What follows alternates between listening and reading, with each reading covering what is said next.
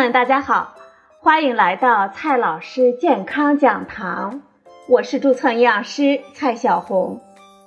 今天呢，蔡老师继续和朋友们讲营养、聊健康。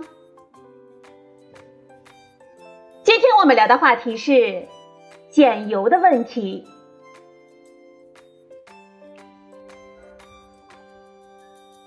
朋友们，今年的九月一日是第十四个全民健康生活方式日。今年的宣传主题为“健康要加油，饮食要减油”。这油呢，是我们生活中必不可少的烹调用品。油可以提供必需脂肪酸，也能够增加菜品的香味，促进我们的食欲。尽管有这些作用，但是。这烹调油并不是吃的越多越好，过量的摄入就会增加患肥胖、血脂异常等慢性疾病的发病风险。大多数人烹饪的时候呢，都是凭感觉添加烹调油，这就很容易造成摄入过量了。因此，减油十分必要。那么，何为减油呢？油是我们人体必需脂肪酸和维生素 E 的重要来源，还有助于食物中的维生素 A、维生素 D 等脂溶性维生素的吸收利用。烹调的时候加入适量的油，有利于我们人体的健康。但是呢，这过量摄入烹调油就会对我们人体产生多种危害了。第一个危害呢是肥胖。油摄入过多容易造成能量的过剩，是肥胖发生的主要原因之一。而肥胖呢，还会进一步增加患糖尿病、高血压、高血脂、动脉粥样硬化和冠心病等慢性疾病的发病风险。第二个危害，血脂异常。摄入过多的烹调油和动物脂肪，还会造成血脂异常升高。长期的血脂异常。则容易导致脂肪肝、动脉粥样硬化、脑卒中、肾动脉硬化、胰腺炎等疾病。第三个危害，癌症。研究发现，高脂肪膳食呢，可能增加某些癌症的发病风险，像结肠癌、乳腺癌等等。中国居民膳食指南二零一六中建议，少油少盐，控糖限酒。培养清淡饮食习惯，少吃高盐和油炸食品。全民健康生活方式行动中建议，我们成人每天烹调油不超过二十五克，而我国居民烹调油的人均摄入量是每天四十二克。烹调油摄入过量的问题呢是普遍存在的。为了促进合理膳食，提高我国居民的健康水平。这减油行动迫在眉睫。你可能会问，那么我们生活中如何减油呢？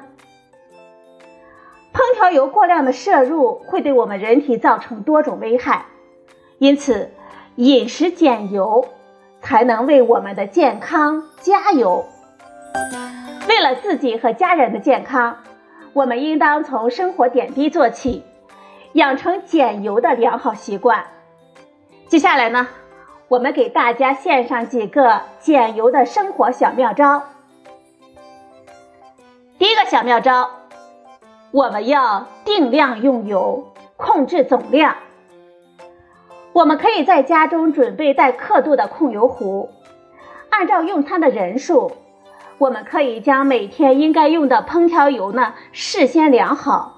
做菜的时候再来取用。第二个妙招，我们可以改变烹调的方式，习惯一下清淡的口味。烹饪的时候呢，可以多选择蒸、煮、炖、焖、凉拌等等烹饪方式，减少油炸、煎、红烧等重油的烹调方式，逐步养成清淡不油腻的饮食习惯。我们还可以使用不粘锅、烤箱、电饼铛等厨具，这些呢也能够减少烹调油的用量。第三个妙招，优选食材，弃掉汤汁。